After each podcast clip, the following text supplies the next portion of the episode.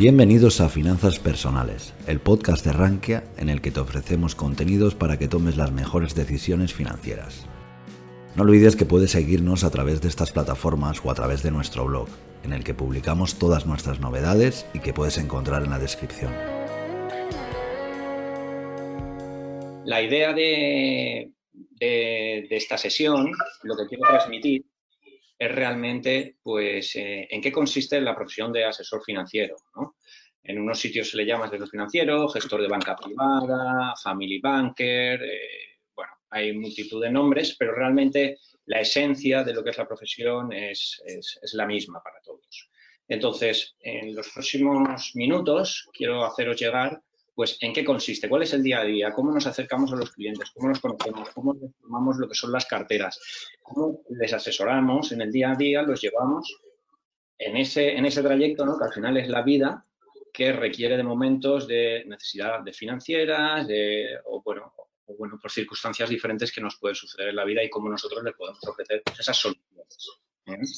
Entonces, estos tres son los puntos principales que vamos a tratar esta tarde lo primero son las certificaciones. Esta profesión, como ha comentado Isabel, pues bueno, es una profesión que ya no solo es eh, estudiar, es eh, tener tu máster o tus títulos, sino que tienes que tener unas certificaciones que son profesionales. Entonces, eso te avala respecto al resto de compañeros, el resto de profesionales de la misma profesión y también respecto, sobre todo, con los clientes. ¿vale? Lo que te hace una certificación profesional es eh, que, bueno, que acredita que tú tienes conocimientos, que tienes experiencia y que realmente te estás actualizando constantemente en lo que son los mercados financieros y también en cuanto al tema fiscal, que como veremos es muy importante en una planificación financiera. Y entonces, el segundo paso, de ahí pasaremos a lo que es el Financial Planner, o lo que se dice en castellano, pues eh, la planificación financiera, que es el, grueso o el kit más importante de, nuestra función, ¿no? Con los clientes. Y ahí veremos, eh, pues bueno, eh, una serie de etapas que hay que ir pasando para conseguir, pues sobre todo, pues fidelizar al cliente y conseguir los objetivos que quiere el cliente y, tenerlo, y tener esa vinculación durante mucho tiempo, que es lo que nos va a llevar. Y con todo eso lo que voy a poner también son unos matices del behavioral finance. ¿Vale? ¿Qué es? Eh, es, pues bueno, toda la, filosofía que hay, la psicología que hay detrás de, de la inversión, ¿de acuerdo? Que es muy importante eh, conocerla para intentar controlarla y, no cometer errores eh, a la hora de, las inversiones. Entonces, pasamos con la primera. Mirar, aquí lo que tenemos es la fuente de Inverco, es la patronal de, fondos de inversión y de planes de pensiones española. Y aquí tenemos la evolución del volumen gestionado tanto en fondos como en, en planes desde el año 1990 hasta pues bueno, finales del 2020. Y como vemos, es un volumen que va creciendo. ¿Por qué? Pues porque el mundo al final crece. Y si crece el mundo, se genera riqueza. Si se genera riqueza, lo que tenemos es que hay cada vez más clase media que tiene ahorros y al final, pues lo que intentamos es rentabilizarlos, ponerlos a trabajar para conseguir nuestros objetivos de cara al futuro. Entonces, mientras sigamos eh, con un mundo creciendo, se irán incrementando los volúmenes en este tipo de productos. Con lo que se requiere de asesores financieros que guíen a los clientes. Para que os hagáis una idea, en este gráfico lo que se puede ver es que hay ya más ahorro, hay un 120% de PIB mundial, es decir, más de un año eh, de generación de riqueza que está ya invertido en este tipo de productos. En esta diapositiva lo que podemos ver es eh, cómo ha ido cambiando durante los últimos 200 años el mercado americano, la ponderación de los diferentes sectores.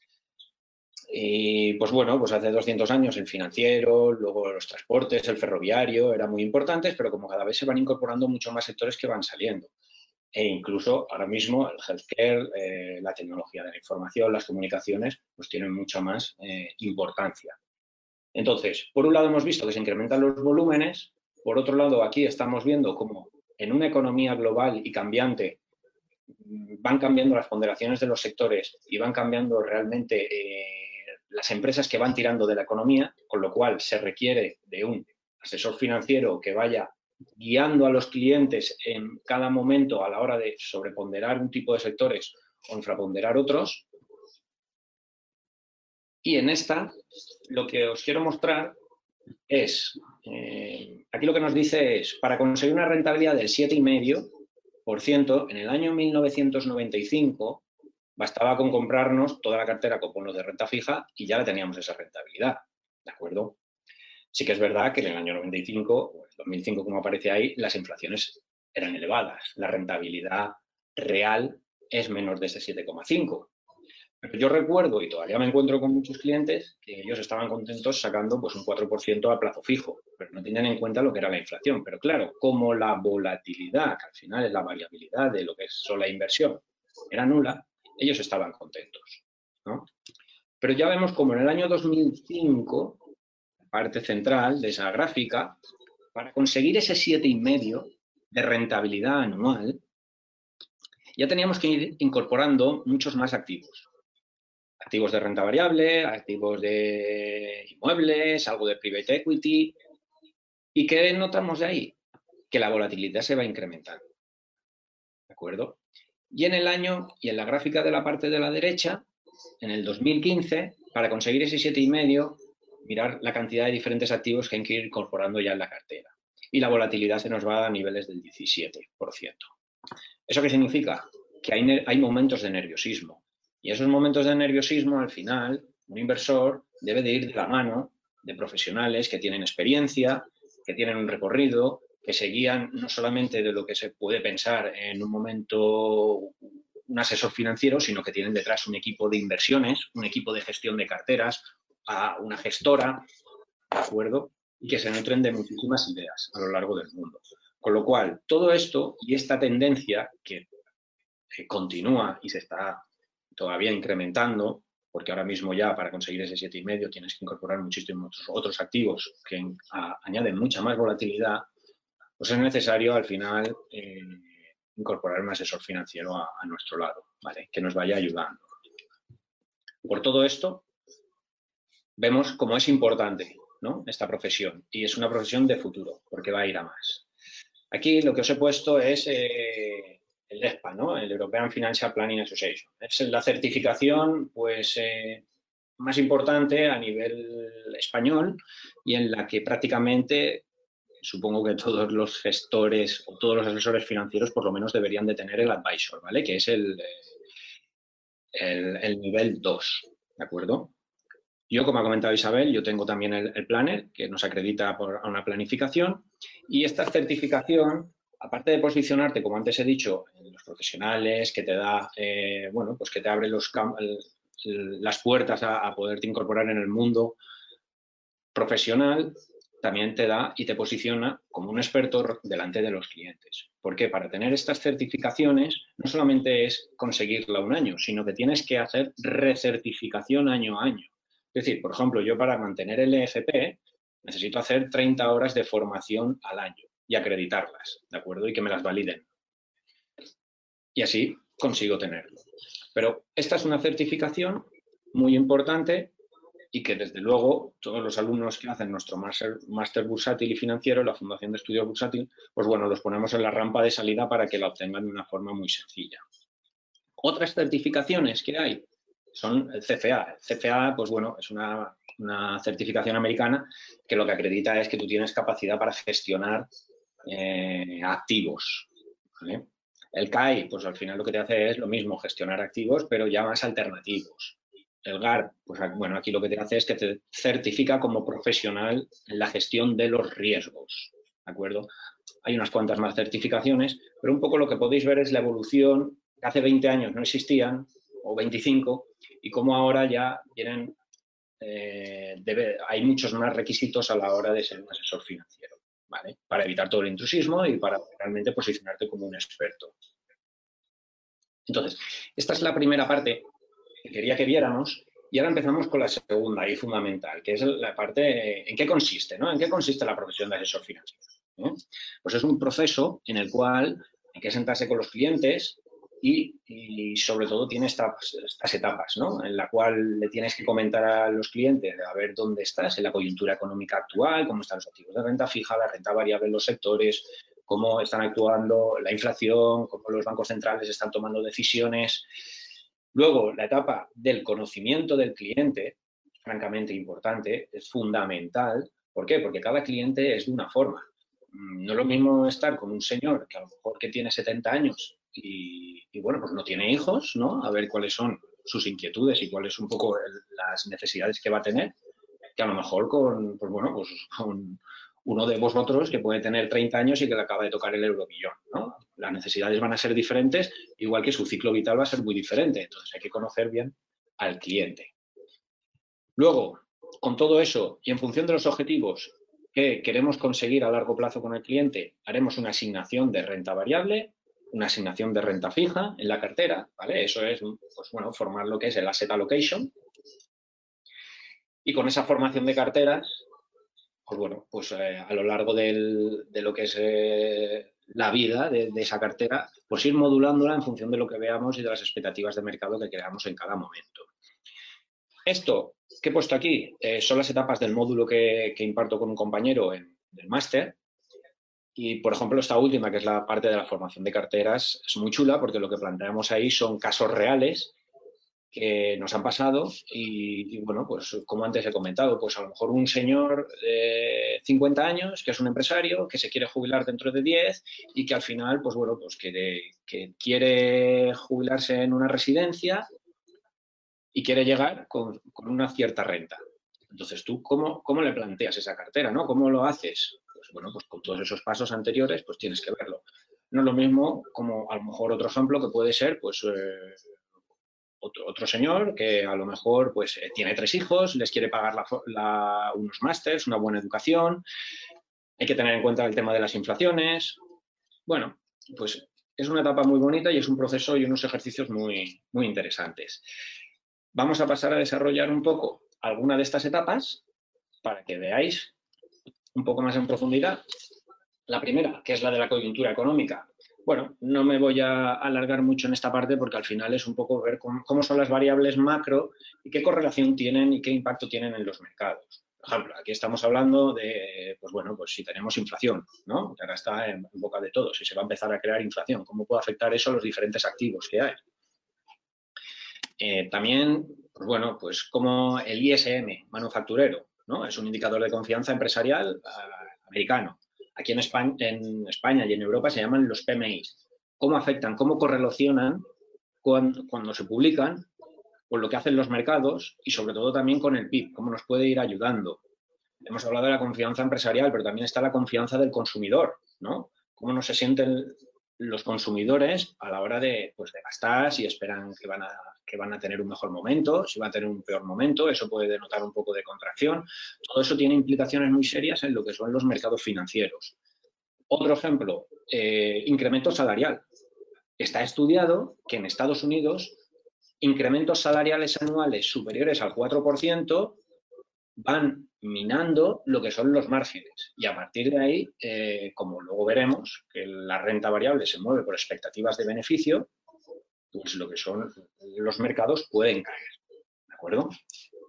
Segundo punto, los bancos centrales. Lo he querido poner porque al final los bancos centrales son los actores principales de lo que está sucediendo ahora mismo en el, en el mercado. Son los que están sustentando eh, todos, los, todos los activos, no solamente la parte de renta variable, sino de la renta fija, que todavía es mucho más impresionante. ¿no? Pues aquí lo que tenéis es la Reserva Federal, su balance, cómo ha ido incrementándose desde el año 2003-2004, crisis financiera se incrementa y bueno, pues a los niveles que estamos ahora. Este es el balance de la Reserva Federal, pero si copiáramos aquí el del Banco Central Europeo, tres cuartas partes de lo mismo, incluso os podría decir que es más en porcentaje sobre el PIB de la Unión Europea. Estamos hablando ya de niveles del 70 y pico por ciento de cómo los tenemos. Los bancos centrales eh, son los compradores de último recurso que se dice en la renta fija. Entonces, ellos están comprando, están inundando eh, la economía de liquidez para que, bueno, pues sustentar y que no tengamos y que no caigamos en lo que son las crisis. Esto lo hemos visto con el efecto COVID, hemos visto cómo realmente ha habido una diferencia entre la actuación de los bancos centrales, sobre todo el Banco Central Europeo, con esta crisis que lo que pasó en el año 2008. En el año 2008, pues eh, no puso toda la carne sobre el asador y realmente se, sufrió mucho esa crisis. Ahora mismo, pues bueno, pues ha salido Pedro Sánchez diciendo que tenemos un montón de millones ahora para repartir e incentivar lo que es la economía, ¿no? Pues esto está sucediendo en todo. Para que veáis lo importante que es, he puesto esta diapositiva que aunque tiene un par de años, pero es, es, tremenda para ver el, impacto que pueden tener los bancos centrales. Mirad, eh, la línea negra que vemos ¿vale? Es 2018 y 2019. Entonces, 2018 vemos la línea negra como nos indicaba la probabilidad de subida de tipos estaba en torno al 80% que lo podemos ver en el eje de la derecha, ¿correcto? Esa probabilidad de subida de tipos, vosotros sabéis lo que puede, cómo puede impactar ¿no? en las carteras. Aparte del activo de renta fija, lo que sucede en la renta variable, subida de tipos, incrementar los costes financieros, etc, etc, menor margen, con lo cual las bolsas pueden caer, ¿correcto? Pues si nos vamos a la siguiente, mirar arriba qué sucedió en el año 2018, simplemente por esa probabilidad de subida de tipos de interés. DAX alemán cayó un 25, Italia un 20, España otro 20, o sea, todas las bolsas en negativo, ¿de acuerdo? Simplemente porque los mensajes que estaban dando, pues bueno, pues hacían prever que podía haber eh, esa, restricción en sus políticas monetarias. Rápidamente, con el batacazo de los mercados, cambiaron su discurso y mirar la probabilidad de subida en el 2019 como se redujo a niveles de cero. No incluso solamente la probabilidad de subida de tipos de interés, sino la probabilidad de recorte ¿vale? del tipo de interés como repuntó. ¿Qué sucedió en el año 2019? Mirar en el gráfico de la parte de la derecha, pues como todos los mercados repuntaron.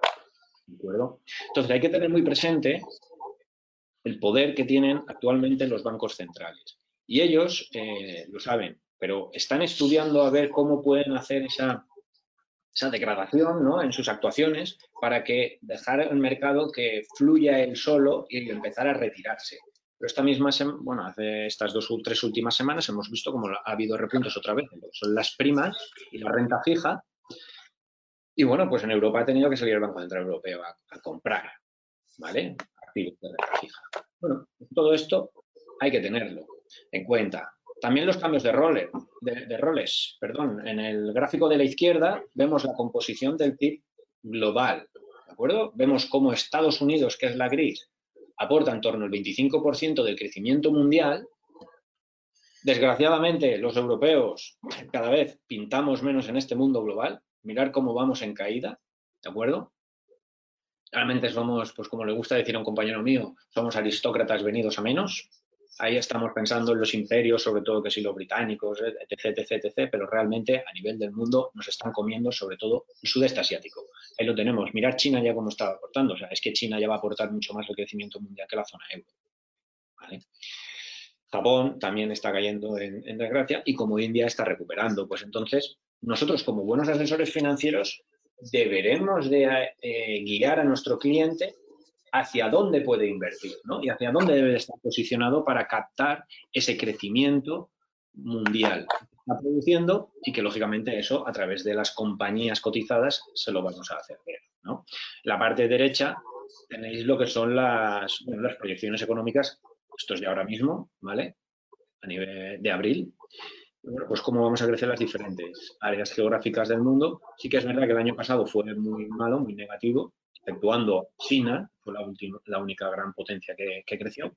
Y este año, pues bueno, cómo se va a producir ciertos rebotes, sobre todo en Estados Unidos, zona euro. Y el mundo emergente, que es el amarillo, como continúa tirando muy fuerte, niveles del 8,6. ¿Vale?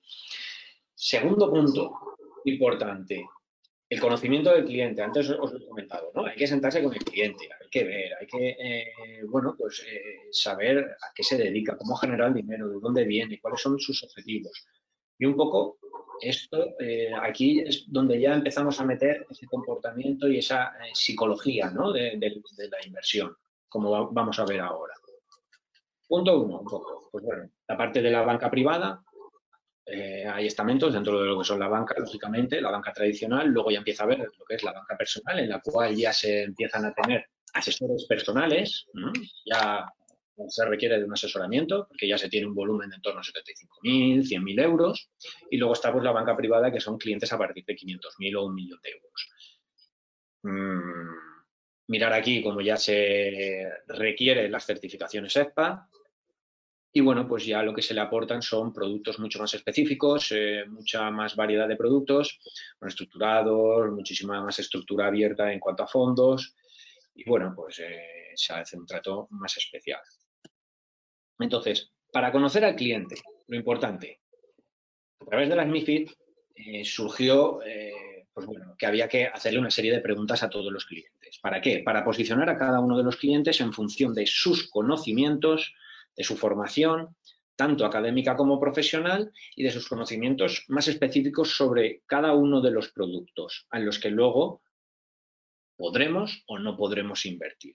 ¿De acuerdo? Entonces, en ese test se le hacen pues, todo ese tipo de preguntas para saber la situación financiera, para saber un poco los objetivos que tiene, ¿vale?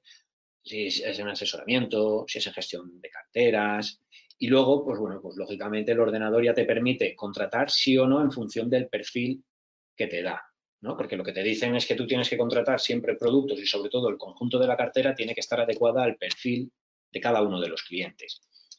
Esta es la forma ortodoxa en la que hay que hacerlo, ¿no? que es la de que nos imponen a todos, a todos los bancos, a través de la CNMV y el Banco de España, hacerlo para los clientes. Pero realmente hay otra forma que es la que debemos de hacer, ¿no? que es la que un buen asesor financiero debe de empezar a ganarse la confianza de sus clientes. ¿no? Aquí tenéis a este señor, que este señor es el, creador del modelo SPIN, ¿vale? Es de, pues bueno, es una venta consultiva, se le llama, pero en esa venta consultiva lo que se dice es que no es simplemente un test, sino que hay que conocer al cliente, hay que conocer un poco cuáles son sus objetivos, hay que conocer en qué situación se encuentra, hacia dónde quiere ir, cuál es el camino que quiere recorrer. Y bueno, en función de todo eso, proponerle e ir guiándole a lo largo del tiempo para conseguir esas metas. ¿De acuerdo? Entonces, ese modelo SPIN, ¿qué significa? Pues cuatro puntos. Uno, la situación, como antes he dicho. ¿Dónde estamos? Punto de partida. ¿De acuerdo? Dos, problemas u objetivos financieros. Se pueden llamar de las dos formas. Problemas, es decir, imaginaros, yo me quiero jubilar con 60 años, pero quiero tener unas rentas de, invento, 4.000 euros al, mes. Pues si la pensión máxima son 2.500, tengo ahí un déficit de 1.500 euros.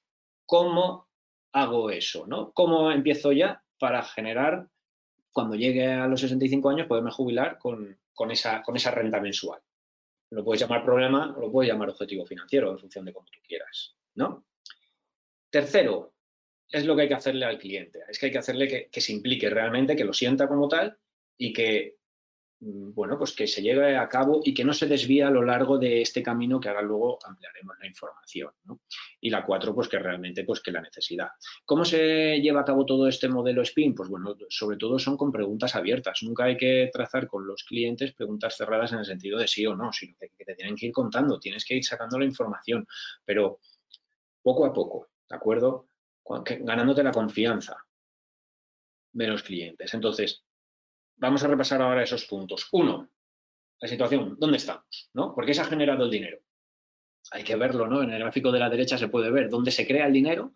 Puede ser un golpe de suerte, puede ser que tengo una empresa, puede ser que he vendido mi empresa, puede ser que soy un asalariado, un alto directivo y que voy generando todos los meses un beneficio, unos ingresos recurrentes, tengo alquileres, eh, he vendido inmuebles, ¿de acuerdo? O sea, hay que ver cuál es la situación de partida y si esos ingresos se van a ir repitiendo o no. ¿De acuerdo? Entonces, ¿cómo se han creado? ¿Cuál es la situación que tenemos pues, familiar, eh, de patrimonio, societaria? No lo mismo estar soltero que estar casado y tener cinco hijos, ¿vale? Y un poco hacia dónde se quiere ir, ¿de acuerdo? Y sobre todo también, el gráfico de la izquierda, aquí podéis ver pues bueno, ese es el ciclo vital ¿no? que se suele decir de, todas las personas, de todos los inversores. ¿no? Es una fase de acumulación, los primeros años empiezas a trabajar, empiezas a generar, pero tienes mucho gasto y realmente pues, te compras tu vivienda, no sé, te puedes casar, viajas, coches, etc. Eh, y luego ya llegas unos años en la que debes de empezar a ahorrar ¿no? para tener esa jubilación y luego, pues bueno, una fase de gasto que suele ser el ciclo habitual. Pero hay de todo. Dos, profundizamos un poco en lo que es el, problema objetivo, ese que tiene el cliente que, detectar, ¿no? Tiene que saber un poco qué es lo que quiere y sobre todo tiene que tener en cuenta el tema de la inflación, que es muy importante, igual que los impuestos que se van a producir, porque eso nos van a ir mermando, nos pueden ir mermando mucha rentabilidad o mucho patrimonio de cara al futuro, ¿de acuerdo? Y al final un poco cuáles son los objetivos que tiene al final la mayoría de los clientes. Pues hay un estudio de BlackRock, que es la mayor gestora americana de fondos de inversión y ETFs, que al final los ha aglutinado en seis puntos. Mantener el nivel de vida. Oye, pues yo cuando me jubile lo que quiero tener es el mismo nivel de vida. Dos, provisiones para el futuro, ¿no? Imagínate que eh, pues lo que he hablado de, la residencia, o quiero pagarle a mis hijos o a mis nietos unos másteres, o, quiero dar la vuelta al mundo y gastarme X dinero cuando me jubile, ¿de acuerdo? Tres, la seguridad. pues pues no encontrarme que ahora tengo dinero y por una mala gestión, que reitero, esto yo lo he visto, ¿de acuerdo? Por una mala gestión, y ya no hablo de malas inversiones, sino porque eh, te puede tocar la lotería y te piensas que el dinero dura, pero cuando te pones a gastar dinero se va rápidamente, ¿de acuerdo? Entonces, un tema de seguridad. Cuatro, no perder poder adquisitivo, tema de la inflación. Ahora luego lo vamos a ver. La inflación en periodos largos merma mucho lo que es el patrimonio financiero. Cinco, pues conseguir lógicamente pues, algo de rentabilidad. Y seis, pues bueno, pues el ser, ser más rico, ¿no? Uno quiera ser más rico. Al final, los tres primeros yo creo que son los fundamentales que dice BlackRock. Tercer punto, como decía, cuando estamos delante del cliente o sobre todo cuando hay momentos eh, complejos, ¿eh? porque no siempre suben los mercados, luego lo veremos, aunque a largo plazo suben los mercados, hay muchos periodos de tiempo en el cual lo pasaremos mal. ¿De acuerdo? tenemos que tener esa implicación y saber que realmente, oye, no, que eh, vamos a, tenemos un plan trazado para conseguir unas metas y bueno, pues ese recorrido que tenemos que hacer no va en línea recta, sino que va a haber curvas. Pero en esas curvas no debemos de descarrilar, ¿de acuerdo? Debemos de seguir. Y aquí un ejemplo que hay es el tema de la inflación, como os comentaba anteriormente. Mirar, el IPC en España, ¿vale? Del Instituto Nacional de Estadística, 100.000 eh, euros. En el año 75, en el año 2016 equivalían a 1.273.000 euros. ¿De acuerdo? O sea que deberíamos de haber multiplicado por varios esos 100.000 euros. Con lo cual, la opción de dejarlo parado en cuenta o de no invertir no nos sirve. Y ahí tenéis diferentes periodos. Incluso en estos últimos periodos que ha habido del año 2010 al 2016, que tampoco fueron unos años muy bollantes, bueno, pues ya hubo cierta inflación también. Ahora estamos en un momento en el que parece ser que se puede empezar otra vez a generar inflación ¿eh? en el mundo.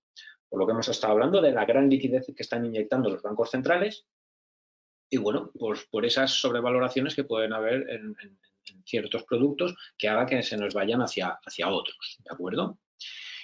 Punto cuatro, la necesidad. Este es el kit de la, cuestión, ¿no? O sea, el cliente tiene que estar implicado y tiene que ser consciente de que necesita una solución para su patrimonio. ¿eh? Entonces, ahí es donde el asesor financiero, ese gestor de banca privada, debe de crear su propuesta de valor, que tiene que cumplir con una serie de etapas la etapa de determinar y tener bien claros los objetivos con el cliente, estudiar las rentabilidades de los activos, por eso hemos visto antes que hay que hacer una set allocation, una selección de, una selección de, diferentes activos de la parte de renta variable y de la parte de renta fija, tener estudiados esos riesgos para de antemano decirle al cliente, oye, esto es a dónde vamos a llegar pero probablemente por un camino nos puede surgir una crisis de COVID, nos puede surgir la quiebra de un banco, nos puede surgir, eh, no sé, eh, incremento de tensiones políticas entre Estados Unidos y China, por ejemplo. Nos pueden surgir muchísimas cosas, pero nosotros tenemos que tener trazados nuestros objetivos y nuestro plan de ruta. ¿De acuerdo? Y bueno, pues punto 5 y, punto 6, ¿qué diferencia hay? La set allocation, al final es la selección de activos, ¿no? Que vamos a, a meter en nuestra cartera. El estratégico, ¿cuál debe de ser? Pues oye, el que tenemos el que es más estable, el que no vamos a ir variando, ¿de acuerdo? Y el táctico, oye, pues mira, sí, a lo mejor en un momento puntual, ejemplo, el año pasado el COVID, los mercados se caen un 30%, hemos determinado tener un 70% de renta variable. Oye, se han caído un 30%, vamos a incrementar el posicionamiento en renta variable.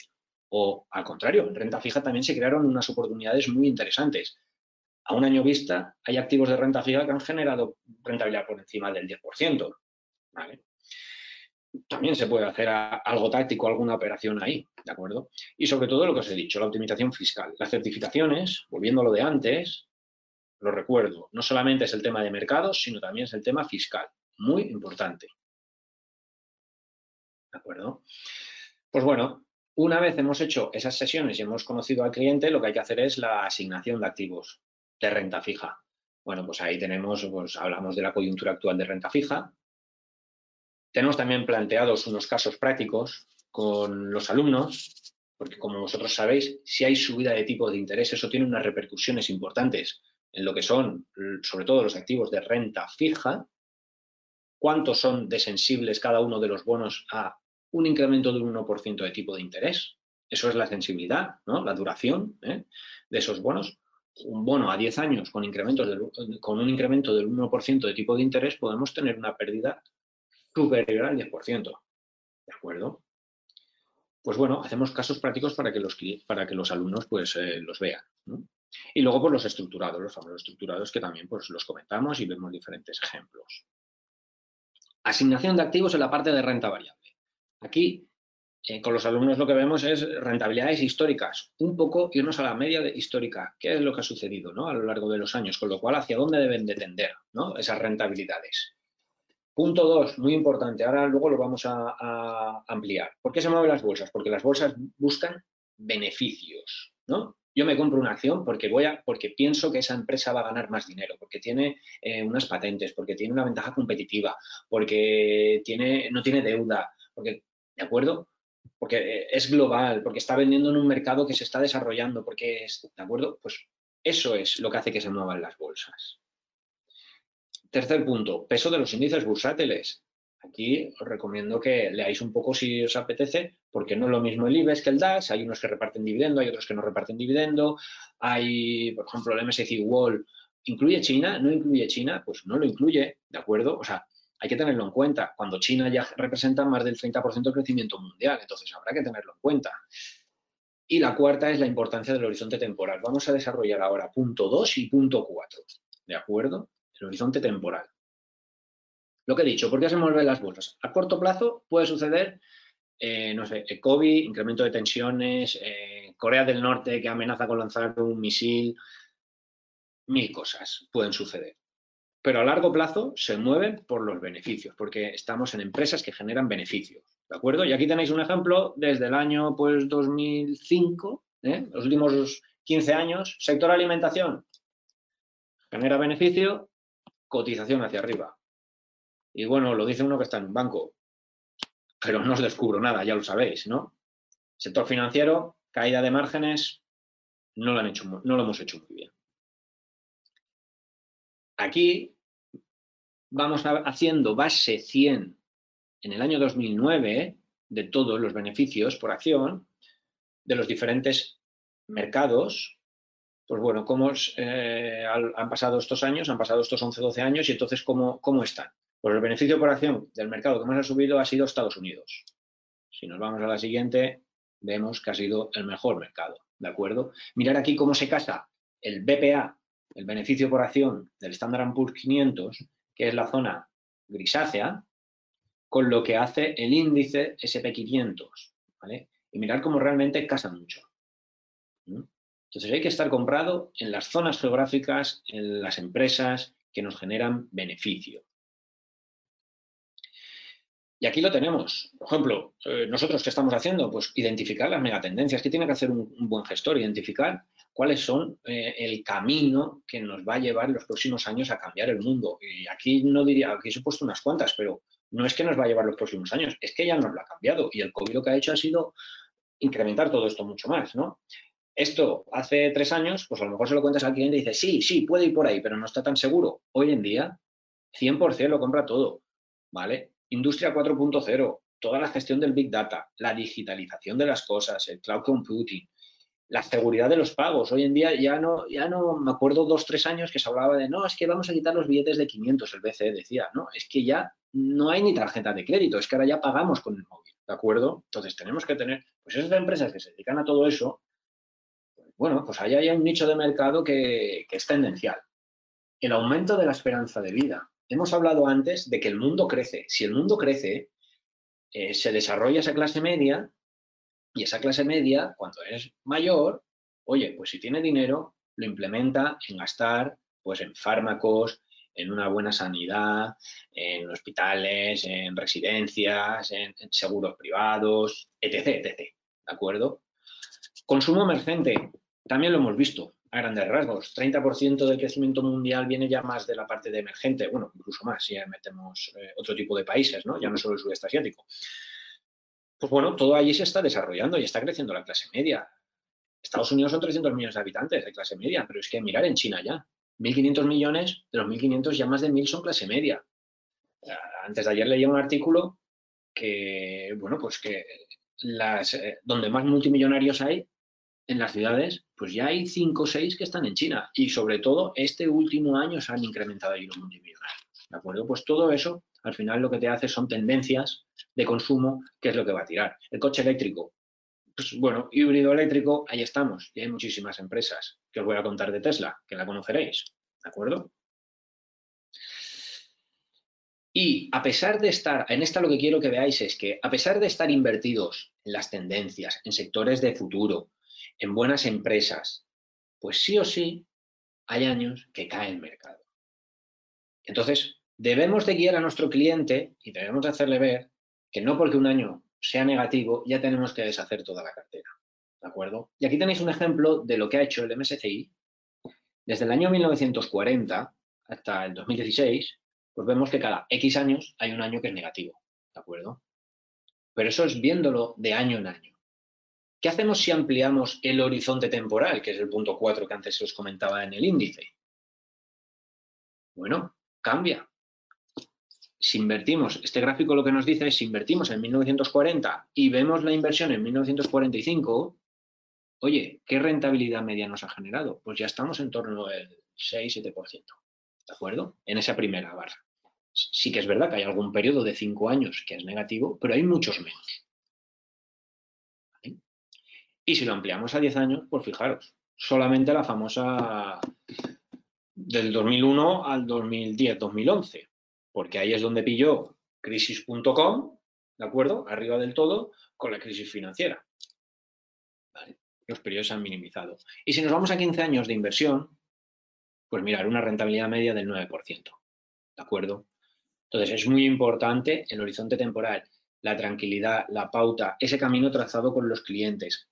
Y eso es lo más difícil. Ahora veremos alguna más. El mantenimiento de, que el cliente esté estanco en esa hoja de ruta que le, que le vamos a trazar. Aquí vemos el SP500, desde el año 1900 hasta el año pasado. ¿De acuerdo? pues bueno, se puede apreciar que realmente se crece. ¿Por qué? Porque la economía ha ido creciendo. Hay periodos en los que son más flat, hay algún periodo como la Gran Depresión que lógicamente es negativo, pero realmente la tendencia, incluyendo guerras mundiales, incluyendo eh, Vietnam, incluyendo muchísimas cosas, COVID, bruja, todo, incluyendo todo, se incrementa, ¿vale? Y mirad los porcentajes. Aquí estamos hablando de en escala logarítmica del 10 al 1000. ¿De acuerdo? Entonces, los mercados financieros y la parte de renta variable es un instrumento ideal para invertir y generar riqueza a largo plazo. Aquí tenéis otro estudio que al final lo que nos dice cada uno de los años del SP500. Pues bueno, en los últimos 146 al final se puede decir que 75% de los años es positivo y hay uno de cada cuatro que cae, ¿de acuerdo? Con lo cual, simplemente por el efecto de estar invertidos y del largo plazo, deberíamos de mantenernos invertidos. Y aquí es donde incorporo la otra parte que es el Behavioral Finance. Psicología del inversor. Es fundamental, ¿no? Y entonces aquí es donde tenemos que ser conscientes un poco de esos sesgos cognitivos que hay en todo inversor como el sesgo de confirmación, el sesgo de anclaje que pone ahí, es decir, que es una visión parcial, que no nos fijemos, que solamente nos eh, fijamos en una cosa reducida y dejamos de ver, pues bueno, como lo que se dice, ¿no? Que te fijas en un árbol y dejas de ver el, bosque, ¿no? Eh, la aversión a las pérdidas, muchas veces eh, preferimos no perder uno que, que dejar de ganar, ¿vale? El exceso de confianza, este es fundamental, o sea, en los últimos 10 meses ha ido todo muy bien, las tecnológicas han tirado muchísimo, mira qué bueno soy, cómo invierto, nos despreocupamos, dejamos pasar por alto ciertos riesgos y el mercado financiero cada X años te pone en tu lugar. Siempre ha sucedido y seguirá sucediendo. ¿De acuerdo? Y ahí están los cisnes negros, que nadie sabe predecirlos y que cada uno es diferente al anterior. ¿Mm? Eh, bueno, efecto manada también. Oye, pues que todos compran esta empresa, voy a comprarlas, ¿no? Eh, por ejemplo, hace poco, hace un mes, un mes y medio, con todo el, sector del cannabis, ¿no? Y bueno, pues en dos, tres días sube un montón y luego realmente se ha tirado un mes cayendo todo lo que había subido. Entonces, hay que ser conscientes de los nuestros, de nuestros sesgos, pero también de los del cliente, como ahora veremos. ¿Por qué? Porque mirar, hemos dicho a grandes rasgos que los mercados suben, ¿correcto? Aquí tenemos el SP500 en los últimos 41 años. De los últimos 41, 31 han subido. Que lo podemos ver en la, en la gráfica gris, ¿de acuerdo? Eso te dice el año cómo ha terminado. Pero el puntito rojo que vemos ahí es, a lo largo del año ha habido algún momento de tensión. ¿Mm? Vamos a ver, por ejemplo, el del año pasado con el COVID. Mirar, marcó un menos 34 el SP, pero terminó con un más 16. Imaginaros el cliente que ahí en el menos 34 dice, yo no aguanto más, Pedro, yo me voy y que salga el sol por donde quiera. Si se va con esa pérdida, luego es muy difícil volverse a reenganchar y volver a, netear y a limpiar esa pérdida, porque cuando vas a entrar ya está el mercado muy arriba. ¿De acuerdo?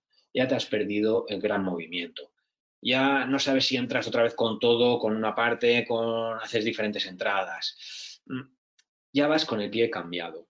Y hacer el market timing, que se suele decir, que es intentar predecir qué va a suceder en cada momento en el mercado, es muy difícil, porque vivimos en un mundo globalizado y ese mundo globalizado tiene multitud de factores que le pueden afectar. Empresas, sectores, países, zonas geográficas, es imposible predecirlo. ¿De acuerdo? Entonces, la función del asesor financiero es en ese punto del menos 34, en ese punto del menos 49, fijaros que nunca termina abajo del todo. ¿eh? Ahí es donde es difícil el día a día con el cliente. Y por supuesto del cliente. Y lo que tenemos que intentar evitar es esto. Aquí que tenemos flujos de fondos de inversión y de ETFs estadounidenses en el SP500. Mirar, eh, es del año 1996, ¿de acuerdo? La gráfica de la línea gris lo que nos va diciendo son el nivel del SP y arriba lo que tenemos son flujos netos de entrada positivos arriba y negativos abajo, ¿de acuerdo? Pues mirar, como siempre sucede lo mismo. Primer recuadro rojo, crisis de las .com, el SP se cae un 50%. ¿Qué sucede? que sacamos dinero. Sacamos dinero por miedo, por si y si cae más. ¿De acuerdo? Esto es, esto es muy difícil y muchas veces lo decimos con, los clientes, ¿no? La crisis del año 2008, aquí en España en el tema de inmuebles, el inmueble es muy fundamental, ¿no?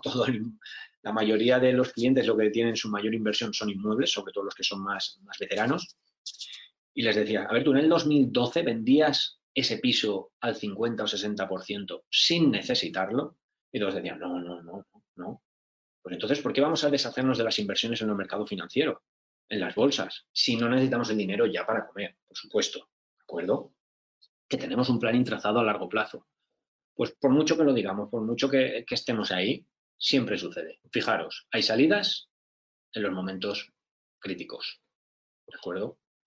Y en la siguiente, lo que tenemos es en el IBEX. Hemos puesto lo mismo, pero con el IBEX, ¿vale? Os lo he puesto. Y mirad, cuando el mercado sube y está arriba, pues ese efecto manada, que son esos sesgos cognitivos que estábamos hablando, ¿eh? de las dos mentes que he comentado antes, del behavioral finance, pues bueno, lo, de pensar rápido, pensar despacio, hay un libro muy importante de Daniel Kahneman, que recibió el, premio Nobel, y ahí que te dice, ¿no? Que tenemos dos cerebros, uno que es el, irracional, el de que actúa rápido sin pensarlo, y el otro que es el racional, que medita los actos ¿no? y la toma de decisiones, y que es el que, en el que se debe de, hablar, el que se debe de tener siempre, pero que todas las personas lo tenemos y que, bueno, pues eh, es muy difícil de controlar la parte reptilínea. ¿no? Entonces aquí en el IBEX mirar también, el año 2015 2016, estábamos fatal, mirar salidas, y en 2018, finales de 2018, que antes los repuestos, eh, porque se produjo por el tema de los bancos centrales, ¿no? de ese cambio de, sesgo, pues también salidas tremendas de fondos de inversión. Y no podemos hacer nada, por más que lo digamos, la gente dice, oye, no, que va a caer más. Entonces sale. En cambio, lo que habría que hacer sería comprar. Eso sería óptimo, pero es muy difícil, hay que reconocerlo. ¿De acuerdo? Entonces, hemos visto que la parte de los sesgos cognitivos son muy importantes y os animo a que leáis, hay mucha literatura por internet, hay muchos vídeos y todo, hoy en día es muy sencillo, los podéis ver. Entonces, un poco que si conseguimos conocer nuestros sesgos, podremos conocer también los del cliente y podremos, pues bueno, guiarlo más fácilmente en esos momentos complejos, porque siempre hay curvas y siempre las habrán. Si te ha gustado este contenido, recuerda que puedes estar al día de todas nuestras novedades suscribiéndote a cualquier plataforma desde la que nos escuches o a través de nuestro blog en Rankia que te dejamos en la descripción.